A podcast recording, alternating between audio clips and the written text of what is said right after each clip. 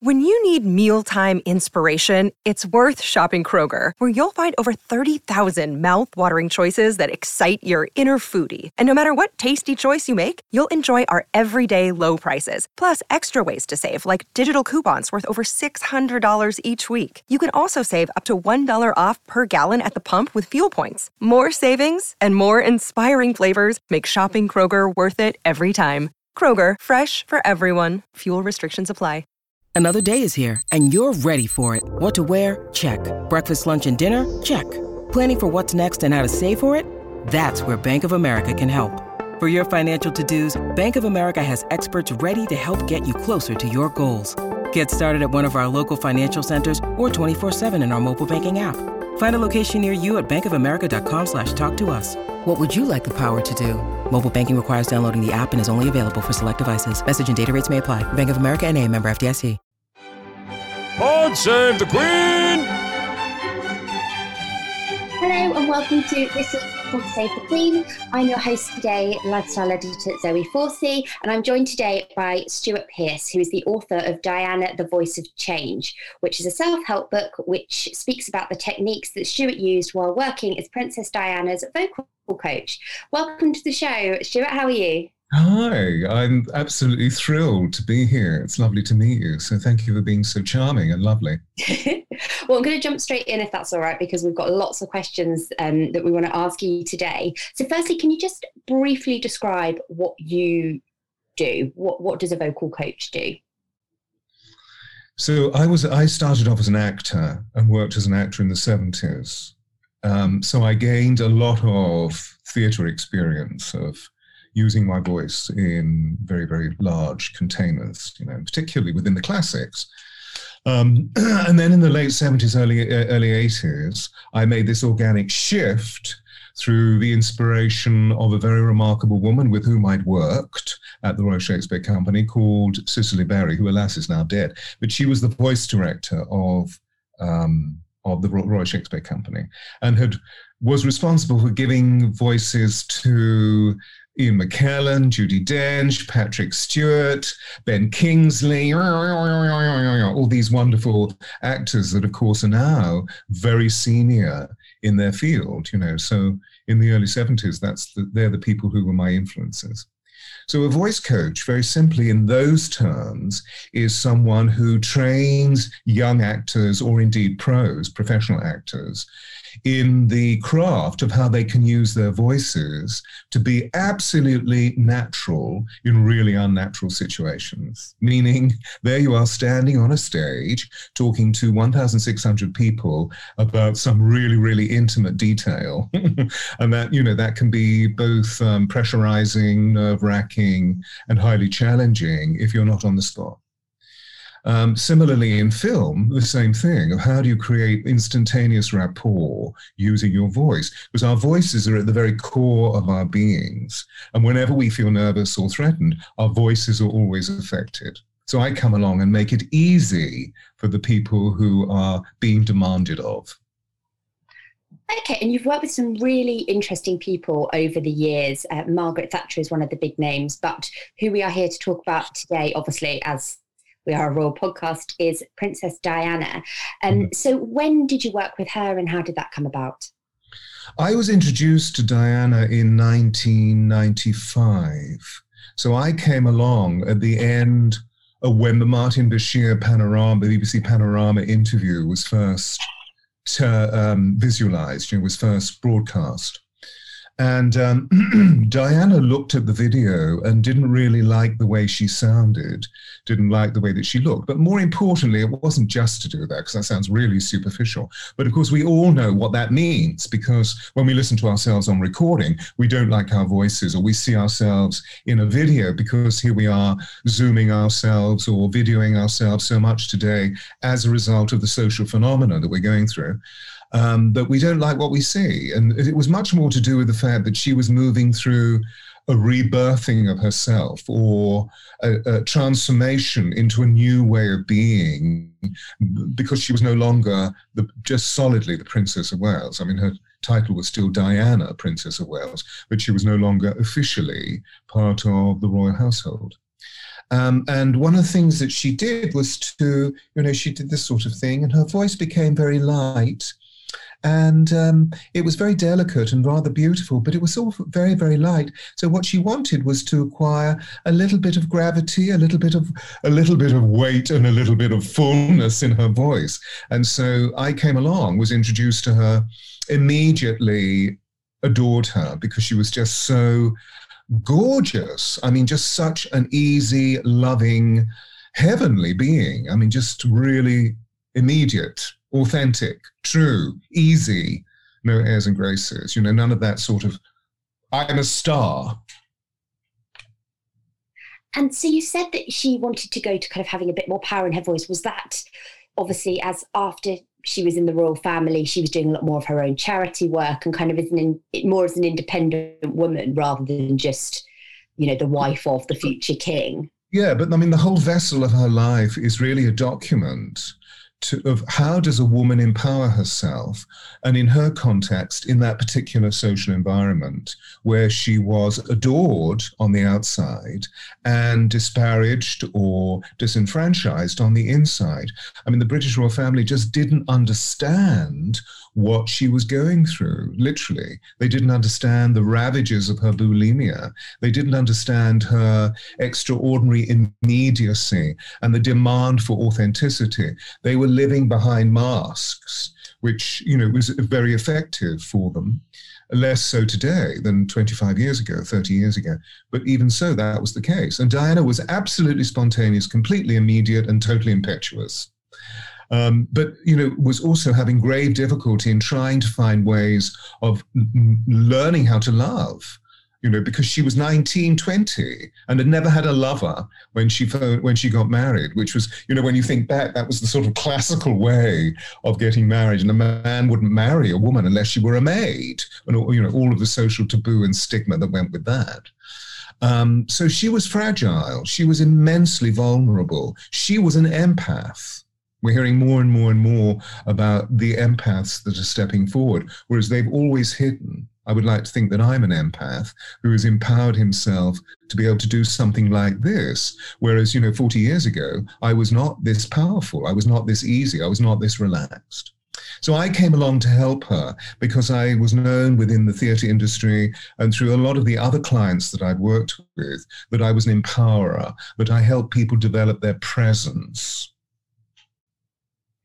So before you started working with her, what traits had you noticed in her voice and the way she spoke? Because obviously, you know, the public had seen her come a long way, as you said, from that very young 19-year-old who, you know, and at the wedding when she was so young, and that first engagement interview, I don't know if you remember it, but, you know, she was just kind of very short answers, looked terrified.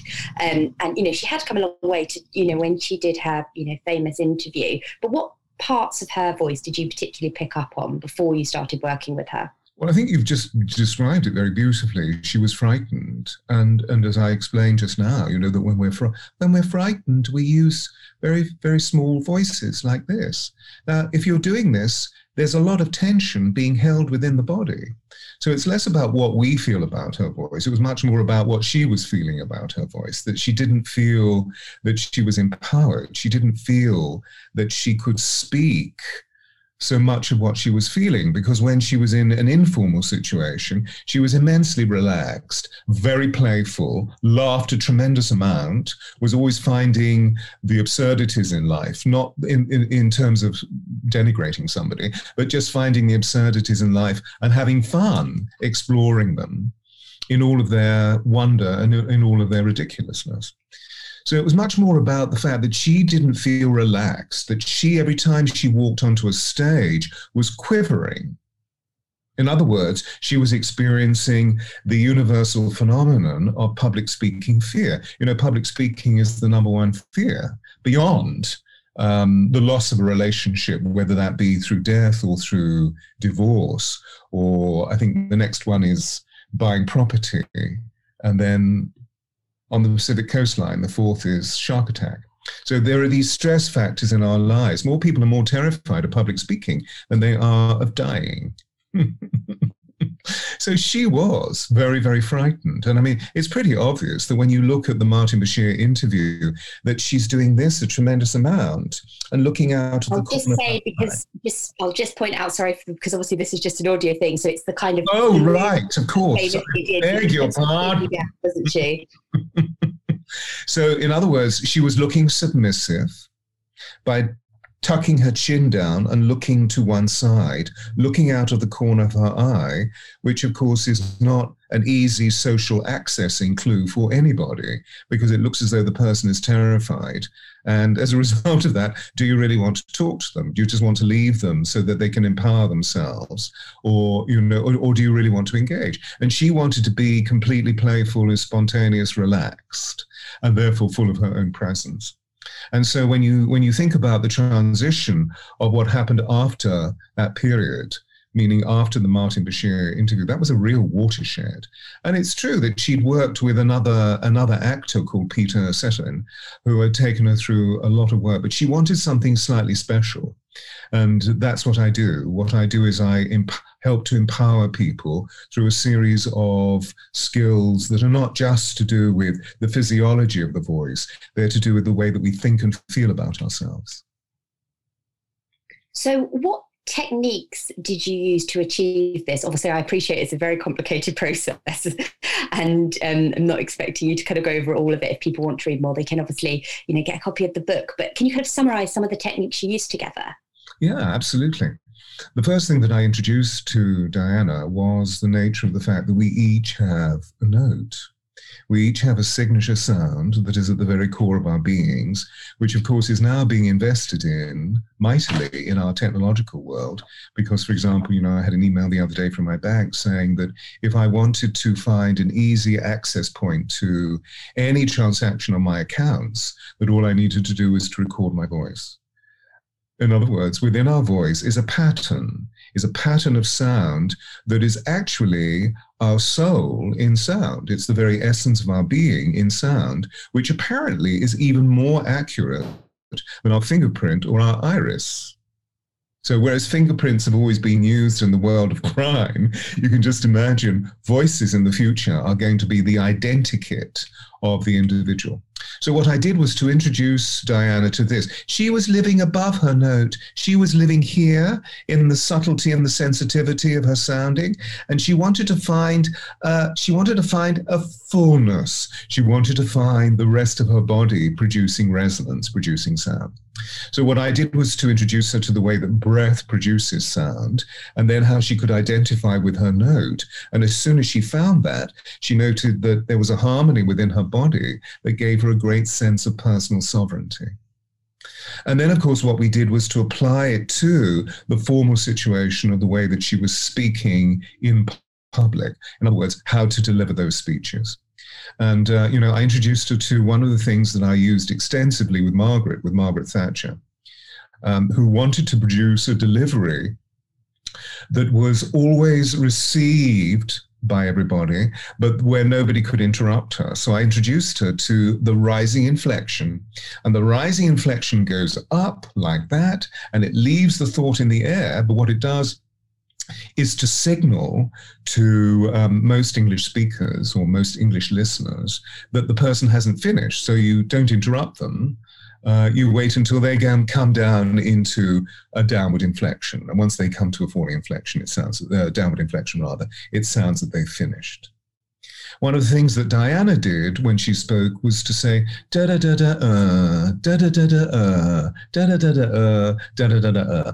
don't know about anybody else hearing me do that, but it sounds rather boring. You know, I'll use a bit of Shakespeare. Thus with imagined wing, our swift scene flies in motion of no less celerity than that of thought. So you just get used to hearing this repetitive falling inflection, which produces a minor tone. In a moment, you're just going to stop listening. So what I did was to show her how she could literally deliver in a continuating extended phrase until she got to the end, and then her voice would naturally go down, breathe in, and then she would carry on. So what you do is you take the whole of your audience on an arc of intention, which is something that is gradually being undermined today by the way that we think in these really, really short chunks. And so what we tend to do is to breathe on the commas rather than on the full stops. The point is, you see that for whatever language we speak, we always have enough breath for the intention that we're speaking. At the point that I'm making, and this is what Diana was doing, she was thinking in these short chunks of intention. And when that is translated into formal speech, it sounds da-da-da-da-uh, da-da-da-da-uh, da-da-da-da-uh, da-da-da-da-uh. Well, if you keep hearing da-da-da-da-uh, you're going to feel you're going to feel as though your thinking, your feeling, your appreciation of what the person is saying is getting to an end and just reaching a terrible point of finality. So I showed her how to explore those rhythms in the way that I do with any public speaker. So after you kind of started spending time together and working on these things, are there any speeches that she, or interviews that she gave that you think that she kind of really nailed, that, you know, you were really happy with how she did it and took those techniques on board? Oh gosh, you see, there were so many I can't really remember because it was so long ago. But there was one which was really, for her, it was an extraordinary moment of accomplishment because it was, I'm sure it was in New York, and she was winning an award, and it was a humanitarian award for the efforts that she brought to liberating people around the world, you know, whether it were for AIDS or for mental health or through bulimia, you know. And she's the first person that actually shook the hand of an AIDS patient. And when she did that, the whole world was shaken into a new reality. I mean, this was the extraordinary power of Diana from an archetypal point of view, you know, that she was the most photographed woman in recorded history, and everybody loved her on the outside. They felt that she was doing something extraordinary. So wherever she went, she would detonate these social changes, as we saw, lamentably, as we saw at her death, when 3.5 billion people wept. I mean, that's not my record. That was the recording. That's a record that was produced by the BBC. So there was one speech when she was winning an award in New York, and she was talking about the children, I think. And somebody in the audience shouted, "Well, where are your children?" or something like that, you know, which in the past, I mean, that would be difficult for most people, but in the past, she would have been so shocked by that because it was aggressive. It came out of context, frankly inappropriate. And she turned to the person and said, "Where all good children should be, at school. Thank you," and continued. And that was a moment of triumph because she had the presence to be able to do that. She wasn't rude. She wasn't caustic. She wasn't cynical. She just simply answered the question and then breathed in and carried on. And everybody clapped. I think she couldn't continue because there was sort of like a 5 or 10 minute standing ovation, you know, because it was obvious that she was held in huge regard. This was in New York, I seem to remember. She was held in huge regard by our American friends and the New Yorkers. You know, it's recorded in history that when she first arrived in New York, the whole of Manhattan were on the streets waiting to see her. Her glamour, her beauty, her immediacy, her authenticity, you know, the hallmark of what it is to live the American dream. They're very immediate people. They love celebrating. And so, obviously, you've spoken quite a lot about the Diana that was seen in the public eye and that, you know, everyone knew and loved, you know, as you said, kind of in New York, but around the world. What was the Diana like that you knew and worked with? Well, for me, she was one of the most beautiful people that I've ever worked with. And I don't mean just because of the way she looked, although she did have the most extraordinary eyes, these sapphire blue eyes that were full of love, full of kindness. They could also easily weep as well. And I was around her when often she felt devastated by what was going on in the world, the way that she was being criticized, the way that she was often treated by the paparazzi, who could be vile. You know, I was with her once when she was called, I'm not going to use the swear words, but she was called an effing C. And that was just to get a response, you know. And her children were with her when that happened. You know, they were babies. I mean, not on. So it was that sort of experience where she would be very affected. I remember her in immense fun. She was very earthy. I mean, you know, our deal was that our relationship was completely confidential.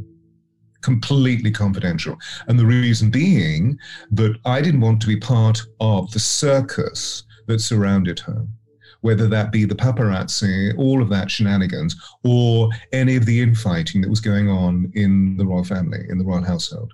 I was brought up in that because my father worked for the royal family. So I was very aware of the degrees of status that were there and how the higher courtiers could often be very acerbic in their approach to people. And they evidently didn't like her because she was, you know, doing things that you're not supposed to do if you're royal. And so, you know, she would often arrive at my studio, which was then in Chelsea. And when she arrived, she would often say to me, "Oh, do you have any washing up I can do?" Because she just loved getting grounded. She loved being ordinary. I mean, that's, I think, a beautiful illustration of her. And she would often say, "Do you have any shirts that you need ironing?" I would say, "No, I'm going to leave some crockery for you to. I'm going to leave some china for you to wash up in the kitchen. But I think ironing my shirts, I don't think that's on. Let's get on with that." But I mean, she was just so. Can you see what I'm saying? She was so vulnerable and vital and alive and just, you know, what I call adorable. I mean, she had sun in the head. She just shone. But in situations where a lot was demanded of her, and particularly in the formal aspect of state occasion or, you know, some of the public appearances that she gave, that the critics were out there, and that made her feel very insecure. So what I did was to help her to feel secure, to help her to always be in that natural, undiluted tributary of joy that she had. And so you, to be clear, you obviously, book is very much about your professional relationship. As you've said, you haven't gone into any of the details of the kind of personal side of her life, but why have you decided to write it now? Well, it was something that she and I talked about, and she spoke wistfully by saying, you know, all that we're doing, you've helped me so extraordinarily that all that we're doing could make an amazing book eventually. And I said, "Oh, do you really think so?" Because I was sworn to the confidentiality of that agreement. And she said, "Well, if you do write it, can you not do it until the children are married?" Okay. Why do you think that was? She wanted to protect them in case there were, you know, any ridiculous exposures, not in relation to what I would impart, but around the circus that can be created. You know, I've been chased by a lot of people who want me to comment on what we refer to as the kiss and tell aspects. So the book that I've written is actually about the essence of Diana. I've read most of the books that have been written about her, and this is a different book. I didn't want to write another one of those books. I didn't want to write a document about what she did and who she slept with and so forth. I wanted to talk about those bits of Diana that we have questions about that we haven't had answered. So I write about the unanswerable, and I question the unquestionable. For example, what was her death all about? And why did it affect 3.5 people? Why at this time is there this huge Diana revival where she's, as it were, her ghost has been sleeping for the last 20 odd years. And now we have The Crown. We have extraordinary articles written about her, books that are coming out. We have the dispute over the Martin Bashir interview and the possibility of the fact that it was created nefariously. I don't know about that, actually, because, you know, as far as I was concerned, all that Diana said to me was that it was, you know, she liked Martin Bashir and that she wasn't being hoodwinked into doing something. For her, it was just another level of revelation. After all, her ex-husband had done it. Prince Charles had done it with forgive me, was it Jonathan Dimbleby, I believe. He'd been very, very overt about what was going on in his life. And now there is a movie being made about her. So there's this huge revival, which is strange for people possibly like yourself, who, I don't know if you were around when she died in 1997. Were you around? I was, yes. You were, but you were a baby. No, I was, how old was I? 8 or 9. Ah, well, for me, yeah, remember it. That's anything under 12 as a baby. That's surprising, darling. That's really surprising, because most of the young people that I've spoken to, they said, but we don't really have a relationship with her. We have much more of a relationship with Meghan.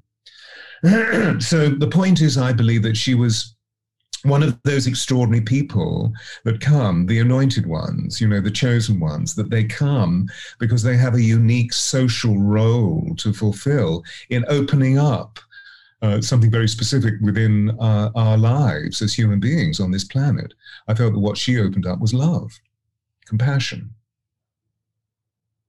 And looking to the, you know, kind of the next generation of royals, the obviously Diana's sons, Harry and William, and the Duchess of Cambridge and the Duchess of Sussex. What have you kind of noticed from the way they speak? Are there any kind of interesting things you've noticed over the years? Well, I feel that, you know, that they're all, as young people, you know, they're all beginning to really own their voices. I feel that William has really grown and matured wonderfully. I noticed a huge sense of difference, or a huge sound difference, in his voice as soon as he became a father. And that's not unusual. You know, something changed in his tone. It became fuller, richer, dare I say, more mature, you know. But I mean, that, I don't mean that as a criticism. That's just simply, I know, having lived nearly 70 years on this planet myself, that the experience of life allows one to acquire ways of being able to deal with the vicissitudes of what life is all about. I love to work with Catherine. I think she's an extraordinary, beautiful, beautiful woman. And I don't feel she owns her voice. I'd love to work with her. I think what they're both doing is amazing, you know, in the world, and particularly with mental health, because I've always had a grave interest in helping people who are experiencing mental illness. And you know, you can hear through the nature of what I'm describing that my work moves into many, many, many different arenas of activity. You know, as an empowerer, as a coach, a presence coach, as a life coach. I feel that what Harry and Meghan are doing is absolutely extraordinary. I mean, Meghan, of course, has had the experience of being an extrovert, and an extrovert specifically in relation to her work as an actor.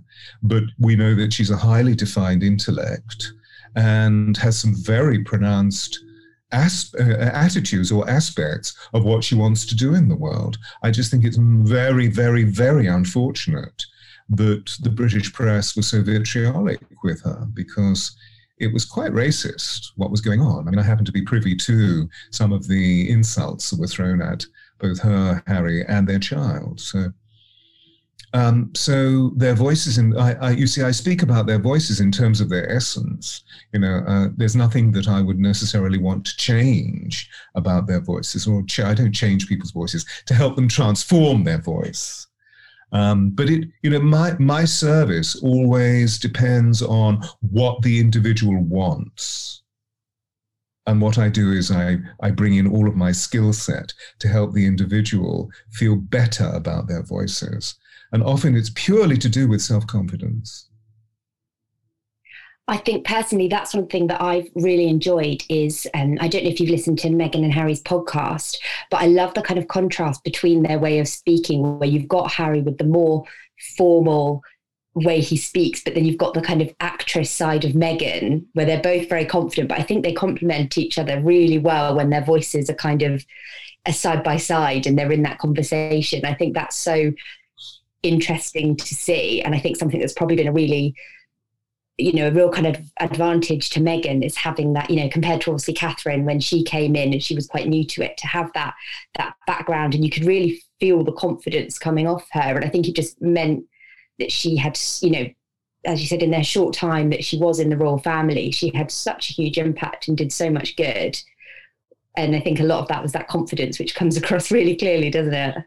Well, I mean, if, you know, actors are emotional gladiators. You get very used to exploring every feeling that is possible within the kaleidoscope of human expression. Otherwise, how can you expect to stand in front of a casting director or a series of cameras or a large audience, if you don't have the ability to be able to tap into those aspects of human consciousness that often we're very inhibited about. Those people who are not working in the entertainment industries are often withheld. And so we get used to exploring. And obviously we can see within Meghan that she's really upfront. I mean, in that sense, she's immensely American. She's immensely Los Angelean. She's immediate. She is fascinated. She's curious. She celebrates life in all its... She doesn't hide from life. She celebrates life. That's very different from what Harry's been through, although Harry, as we know, is someone who has a lot of freedom, has always had a lot of freedom in his life to explore the naughtinesses that, you know, young men like to explore, and particularly Harry.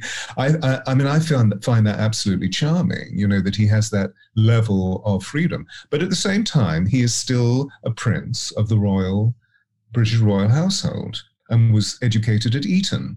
You know, now there's an interesting point about people's voices, you know, because when you think about the sound of the upper classes, the British upper classes, going to places like Eton or Rugby or Stowe, there would be that sort of nasal thing going on in the past, you know, which one can slightly hear it in Prince Charles's voice, you know, exaggeration, you know, everything sort of goes out the corner of his mouth.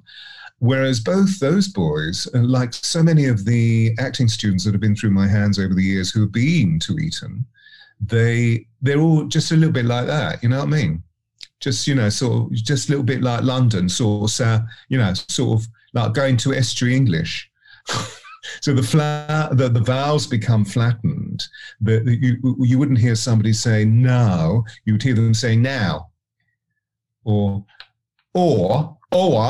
rather than or. It's really interesting, isn't it, how that changes? And so just lastly then, we obviously have lots of listeners who I'm sure will be really intrigued as to how they can, you know, how they can use their voices. Do you have any kind of tips that people can try if they want to, you know, make the most out of their voices and what they're... Oh, I think the best thing is to read the book. I have The Voice of Change by Stuart Pearce. It's an extraordinary journey, even though I say it myself. I mean, you know, when I brought it out firstly through Amazon, it became an international bestseller in 3 days. You know, sold out. So it's obviously got something really interesting within it. And now one of the reasons why we're speaking is because it's being published by a large, very successful American. And it's interesting that it's a US publishing company. It's been quite a journey with this book. It hasn't been easy to bring it to everybody's attention. Our voices are really, really, you know, apropos what you asked me, our voices are really at the core of our lives, and our lives at this moment are very challenged. And so in order to release the challenges, in order to release the worry, the fear, the uncertainty, one of the things that I would really suggest is find yourself a really good vocal meditation once a day where you're breathing and sounding, even, dare I say, chanting. And all it needs to be is chanting the R. I've made tons of recordings that you can find on my websites. StewartPearce.com. There are tons of recordings, you know, of encouraging people to sustain the breath into the tone. What it does is produce harmony. And the fact that we're all experiencing disharmony because we're all terrified or whatever, you know, looking at the COVID situation, looking at the changing geopolitical climate, you know, the land is quaking, looking at economic uncertainty, looking at all of these vast changes, most people are feeling very insecure. So if we're actually breathing and sounding, we feel relaxed. If we feel relaxed, we feel harmony. And when we feel harmony, we feel our personal power. That's brilliant. Well, thank you so much for joining us today. It's been so interesting. Bless you. I've had such fun. Thank you for bringing me on. And I hope everybody can acquire a copy of the book, which can easily be found on Amazon. Brilliant. Thank you very much. And thank you for listening. Until next time. God save the Queen!